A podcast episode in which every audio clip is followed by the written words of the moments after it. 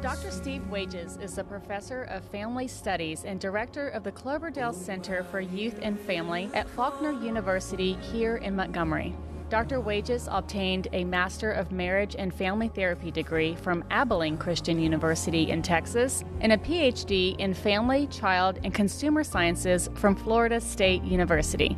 He is certified as a family life educator by the National Council on Family Relations and was the 2015 recipient of the prestigious Moore Bowman Award for outstanding and continuing support of family well being in the state of Texas. Dr. Wages is a frequent speaker on topics designed to strengthen marriage and family life, including the DNA of a sacred marriage, the emotional roller coaster of parenting, and God's design for human intimacy.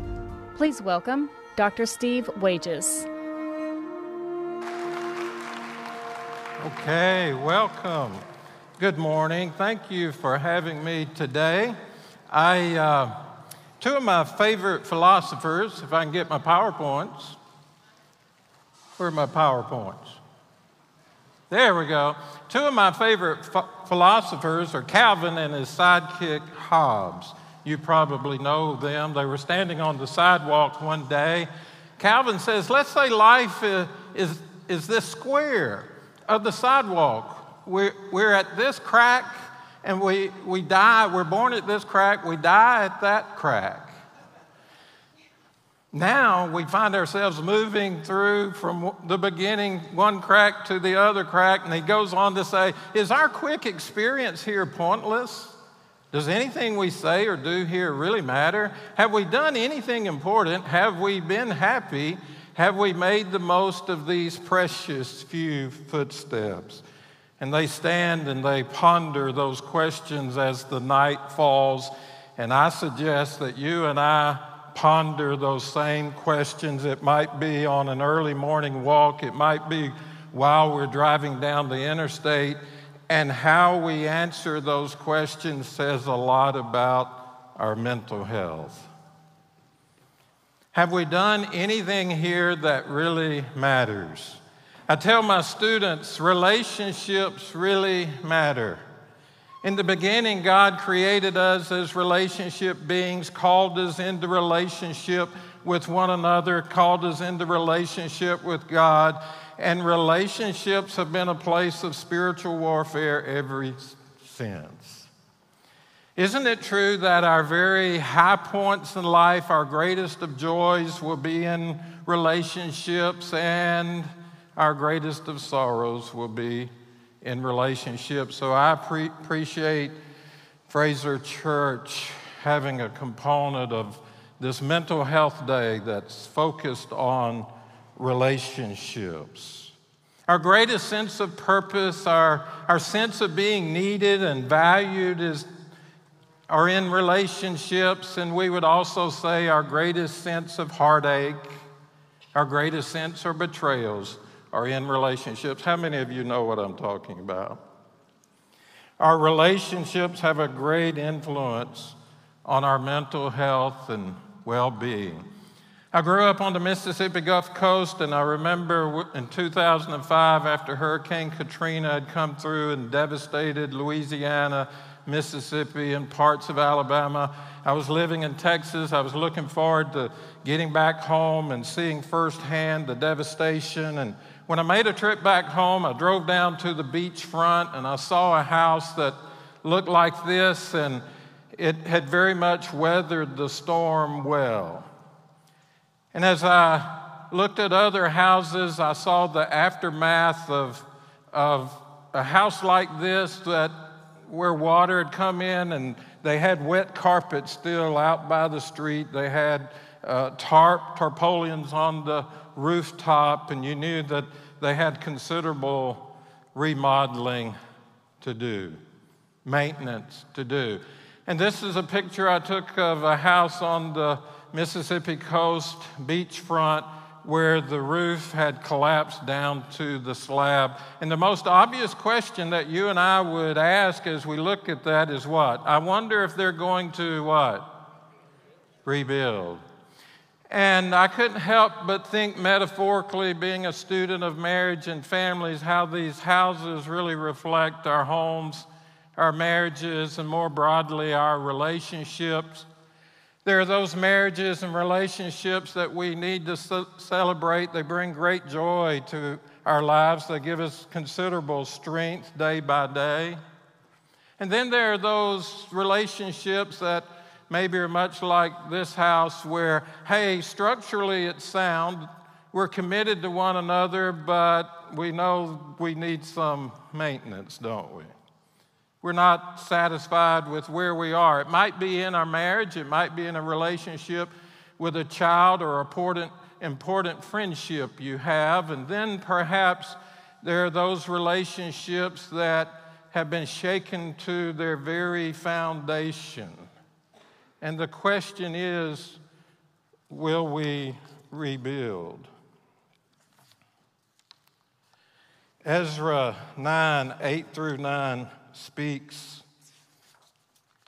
And now, for a little while, grace has been shown from the Lord our God, that our God may enlighten our eyes and give us a measure of revival.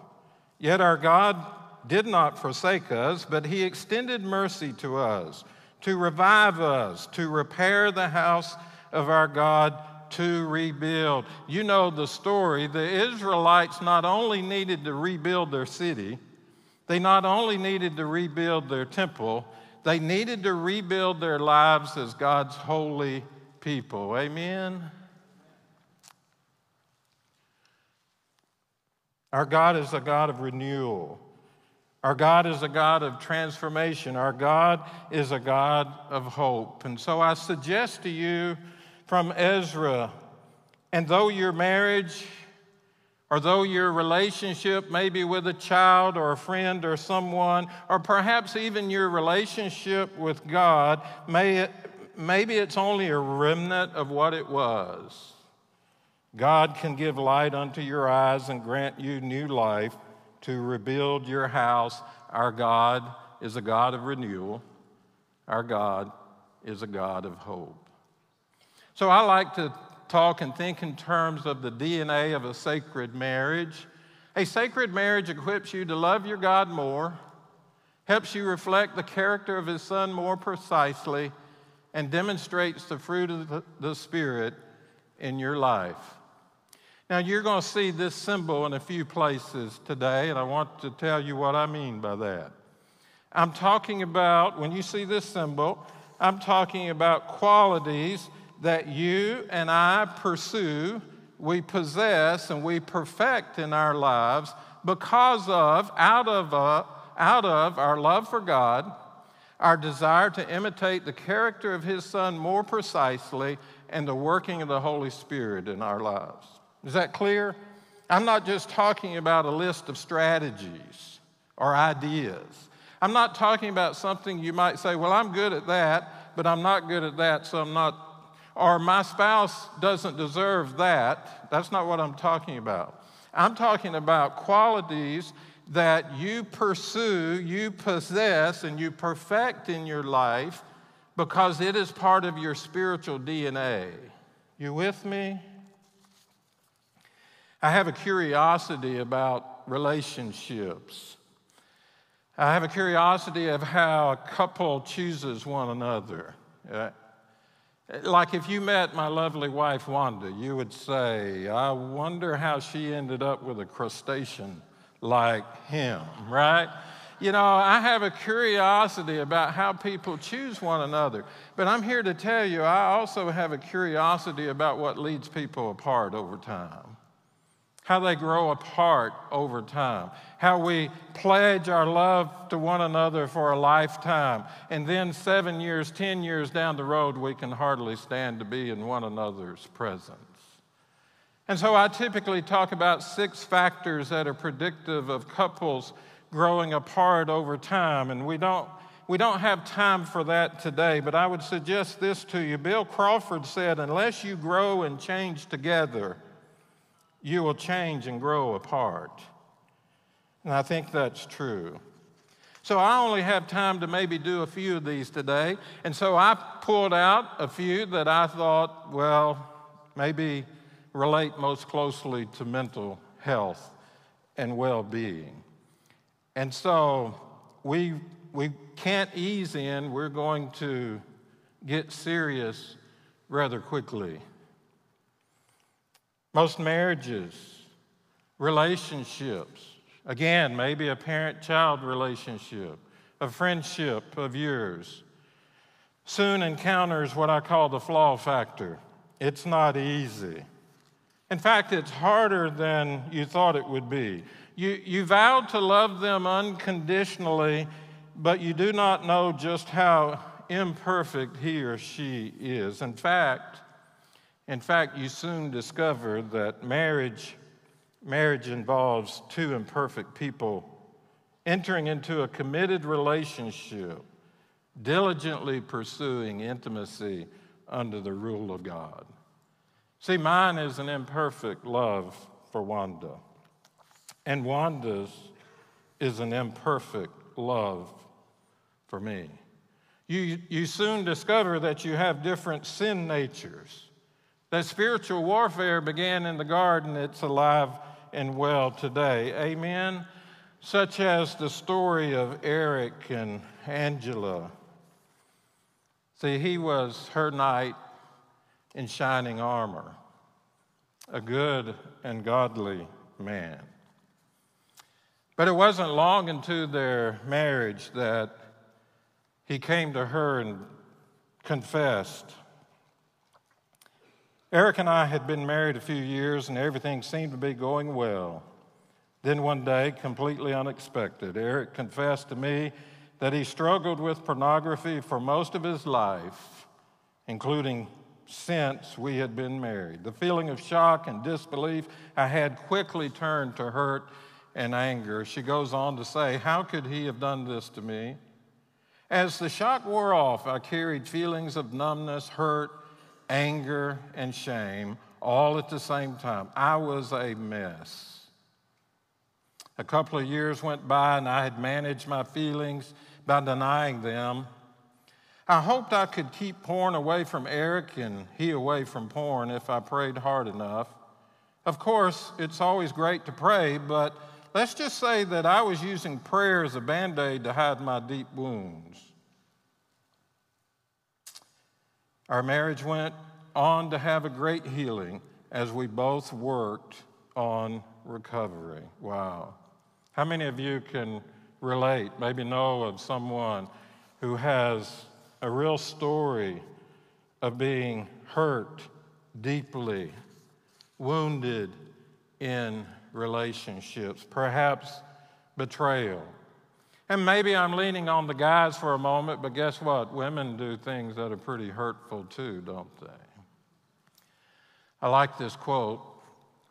When we expect perfection out of marriage or any relationship, we're setting ourselves up for disaster. Marriage means tortuous work and a predictable routine. That's what you should expect. Indeed, a successful marriage has little to do with sustained bliss and everything to do with surrendering to the grind. Hey, I hope it's not quite that. I hope it's a little better than that. But I would say the author's point is well taken, right? We marry and we don't realize just how incredibly flawed they, they are. And our relationship in marriage or with a child or friendship at some point comes face to face with spiritual warfare. What do you do when you have been hurt so deeply? I'm going to suggest to you we pursue possess, and perfect forgiveness as a quality in our lives. Forgiveness. I would suggest to you that to remodel a marriage, to rebuild a marriage, to remodel, rebuild a relationship with a, a wayward child, perhaps, or friendship, oftentimes needs to begin with forgiveness. Yes, you say, but how do you forgive when you've been hurt so deeply? How do you forgive when you have been betrayed, when you've been wounded? I don't know any other place to go than the cross. When the question is, how do you forgive the unforgivable? How do you love the unlovable? I don't know where you find the strength, where you find the power to do that beyond your personal identification with the cross. I'm often reminded that Jesus was crucified by those who were supposed to love him the most. Jesus was crucified, he was nailed to a cross, he was betrayed by his own people. And I'm here to say that most of us in our lifetimes have had those moments of greatest hurt at the hands of those who were supposed to love us the most. Where do we find the power to forgive? The power to extend grace. It's in the message of the cross. Then he said to them all, If anyone would come after me, he must deny himself, take up his cross daily, and follow me. That's saying, as believers, you and I take up our cross daily. Now, I'm here, I've got a confession to make. I, I want to be a Christian. I just don't like being crucified. Amen? Hey, I'm all about being a Christian. I just don't like being nailed to a cross. And I believe Scripture is saying, hey, you and I may be nailed to a cross, just like Jesus, by those who are supposed to love us the most. Where do you find the power to forgive the unforgivable, to love the unlovable? Uh, I, I know no other place you find it than words spoken from a cross. Father, forgive them, they know not what they do. And there may be those moments in your life where you have to identify with the power of words spoken from a cross and look at those who are supposed to love you the most. Say, Father, forgive them. They know not what they do. Amen. Listen to me. Jesus stretched forth his hands and he forgave them and He empowers us to forgive and extend grace unto others. Uh, Gordon MacDonald, I used this quote with a young couple one time facing a similar story as Eric and Angela. He says, Can I devote myself to a person who is far from perfect, but who wants to share a common life with me? Well, I choose to love a person because he or she is perfect or because he or she is through and through who he is. Real devotion begins the day I accept my husband, my wife, as a wonderful, lovable sinner. Now, let me be clear in the story of Eric and Angela. You say, well, aren't you letting him get away with sin? No, you know you won't get away with sin. It will destroy your marriage. So we're going to have to deal with sin. But can I come to see him or her who hurts me the most as a wonderful, lovable sinner? I have written in my Bible at a certain place if God can save me by grace, I can live with Wanda by grace. Amen. Hey, listen to me a moment. We're talking about forgiving others. Could we pause a moment and say, hey, I know those who are tormented mentally by memories, by feelings of guilt and shame, who need to extend grace and forgiveness to themselves. Uh, I like to tell folks if you knew about me what I know about me, you wouldn't be here today. But if I knew about you what you know about you, we wouldn't let you in. So it's all the same. Amen. We're, we're all sinners. We're, we're all sinners. So it's all the same. We're all wonderful, lovable sinners. I like, uh, I like how my friend Cecil May says it Sin will take you places you never intended to go. Sin will keep you there longer than you ever intended to stay, and sin will cost you more than you ever intended to pay. Oh, we need to extend grace and forgiveness to others, but listen to me. Can I see myself as a wonderful, lovable sinner? Can I see me, myself, as God sees me looking at me through a cross? And if God can save me by grace, listen, if God can save me by grace, can I live with me by grace? Amen. Family solidarity takes hard work, much imagination, and constant self criticism on the part of all the members. A successful marriage is not one in which two people beautifully matched find each other and get along happily ever after. It is instead a means by which persons who are sinful and contentious sound like anybody you know.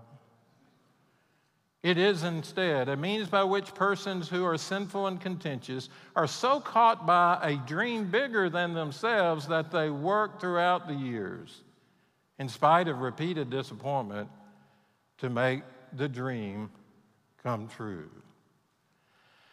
Hey, what's, what's the dream? May I suggest to you the dream of a holy life? the dream of a greater commitment to being more like Jesus. I suggest to you that God is far more concerned about your holiness than your happiness. Maybe all the struggle and strife in marriage and relationships is God's crucible to mold us and shape us into a more righteous people it leads us to the change factor. That's just the way I am. I was living in Tallahassee, Florida, had a couple come see me, session one. She was requesting change. What I thought was a legitimate request. She asked him to be more affectionate towards her. They had been married about eight years, and, uh, and so she was wanting more emotional bonding and closeness and expressions of affection and words and touch and such. He was a prison guard. Not to stereotype, but he was like five foot three by four foot six. That's, that's a true story. He looked the part of a prison guard.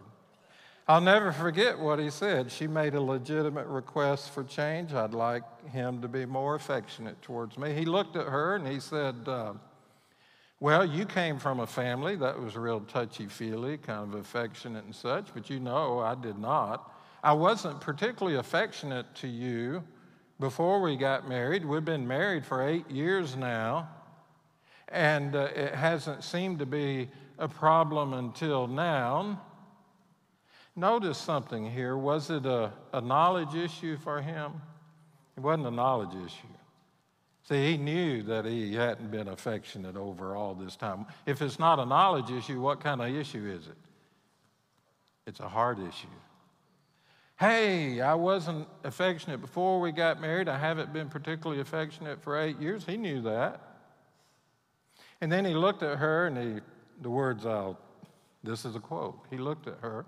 He says, I'm not very affectionate, and that's just the way I am. How about that? The change factor. That's just the way I am. Well, that was session one. I don't know what you would have said to them at that moment, but as I recall, I think I said something about like this. I hope I said it a little nicer than this, maybe. I said something like, Don't give me, that's just the way I am. As best I recall, God is the only I am. God is the only I am being. The rest of us are called to become something other than what we are. Don't tell me that's just the way I am. And I will suggest that perhaps some of our struggle with mental health at times is that we have bought into the devil's lie that that's just the way I am. I don't mean to sound too preachy, but I'm not a preacher. Malachi 3 2 through 3 is one of my favorite passages. But who can endure the day of his coming? Who can stand when he appears? For he will be like a refiner's fire or a launderer's soap. He will sit as a refiner and purifier of silver. He will purify the Levites and refine them with gold and silver. Then the Lord will have men who will bring offerings in what? Righteousness. They will be a holy people. And this passage says God is a refining fire, He is a launderer's soap. And I suggest to you that marriage and all the struggle of it, or your relationship with a wayward child or friend, all the struggle of conflict in relationships, God intends to be a crucible in our lives to mold us and shape us into a righteous and holy people. How did they use a crucible? They would put gold or silver in a crucible, an instrument that subject it to intense heat and it would melt, and the impurities would do what? They would rise to the top and they would skim away the impurities, and that's how they purified gold and silver. And scripture says God is a refining fire. He is all about molding us and shaping us into a righteous and holy people if we're willing to be transformed. Look at scripture here. Do not conform any longer to the pattern of this world, but be ye transformed what? By the renewing of your mind. Then you will be able to test and approve what God's will is his good, pleasing, and perfect will. You know what Scripture says as a man thinketh in his heart, so is he. How are we transformed? We are transformed by the renewing of our mind. Search me, O God and know my heart. Test me and know my what? Thoughts. Point out anything in me that offends you and lead me along the path of everlasting life. Hey, could I paraphrase, edit scripture a little? Point out anything in me that offends Wanda. Point out anything that in me that offends my daughter, my son. Point out anything in me that offends what was once my best friend, perhaps. Point out in me, look at this. I will give you, I will give you a new heart and put a new spirit in you. I will remove from you your heart of stone and give you a heart of flesh. Oh, does that sound like mental health? I will give you a new heart. I know people struggling, some very close to me right now, who are struggling with mental health, much of what we talked about in our first session depression, anxiety. And yes, I do believe God can transform and walk with us on that journey as was described earlier. I will give you what? A new heart, a heart of peace, a heart of security I will remove from you your heart of stone, your heart of fear, and give you a heart of flesh. Yes, I think marriage and relationships are God's crucible for molding us and shaping us into a holy and righteous people. I like to say it this way in the struggles of relationships, of marriage, all the conflict and tension. If you're willing to be transformed, watch this. If you're selfish, God will teach you to be unselfish and benevolent. If you're controlling, God will teach you to be submissive. If you're prideful, God will teach you to be humble. If you're stubborn, God will show you how to be yielding and reasonable. If you're irresponsible, God will show you how to be accountable and trustworthy. If you're impatient, God will show you how to be accommodating and long suffering with others. If you're uncaring, God will show you how to be compassionate and kind. If you're unfair, God will show you how to be impartial. If you're disagreeable, anybody here? If you're just disagreeable, God will show you how to be more agreeable. But it takes a willingness to be transformed. Don't give me, that's just the way I am. The state of marriage is one that requires more virtue and constancy than any other. In spite of the bitter nature of its juice, you may be able to draw and make the honey of a holy life. See, I think God's far more concerned about your holiness than your happiness. Yeah, I hope you're happy. I hope you're happy in your marriage, but God's far more concerned about your holiness as a couple than your happiness. Dr. Kathy Carpenter said, God worked in my life to change attitudes of bitterness, embarrassment, and resentment into attitudes of what? Grace, love, and hope. These new attitudes developed out of pain, self sacrifice, and a little creativity. God accomplished this by walking with me through the hard times I longed to control but could not. Oh, our God is a God of renewal. Our God is a God of transformation. Our God is a God of hope. Hey, we're talking about change and transformation. Let's play a little family feud, okay? Maybe you help me fill in the blanks here. Top six answers on the board. Why do people resist change? We choose to blank instead. And there's a lot of good ones you could put in here. Let me hear from some of you. We choose to do what instead? We choose to quit instead. Say that again. We, we choose to stay the same. Just that's just the way I am. We choose to blame instead. That'd be a good one. What else? We, we choose to argue instead. Any of the others? Last call. How about this one? We choose to complain instead. Don't we? We'd rather complain instead. And we have a network people, of people who we can complain with, right? Uh, we call it commiserating. There's a word for it. Uh, it is the company of the miserable. We will, we will empathize with one another, and we would rather talk about it and complain about it and commiserate rather than really get down to changing instead. How about number five? We would rather be blank than uncomfortable. We'd rather be right than uncomfortable. I like that. Anything else? We'd rather be safe than uncomfortable. I like that. Uh, final answer we would rather be unhappy than uncomfortable. Isn't that so true?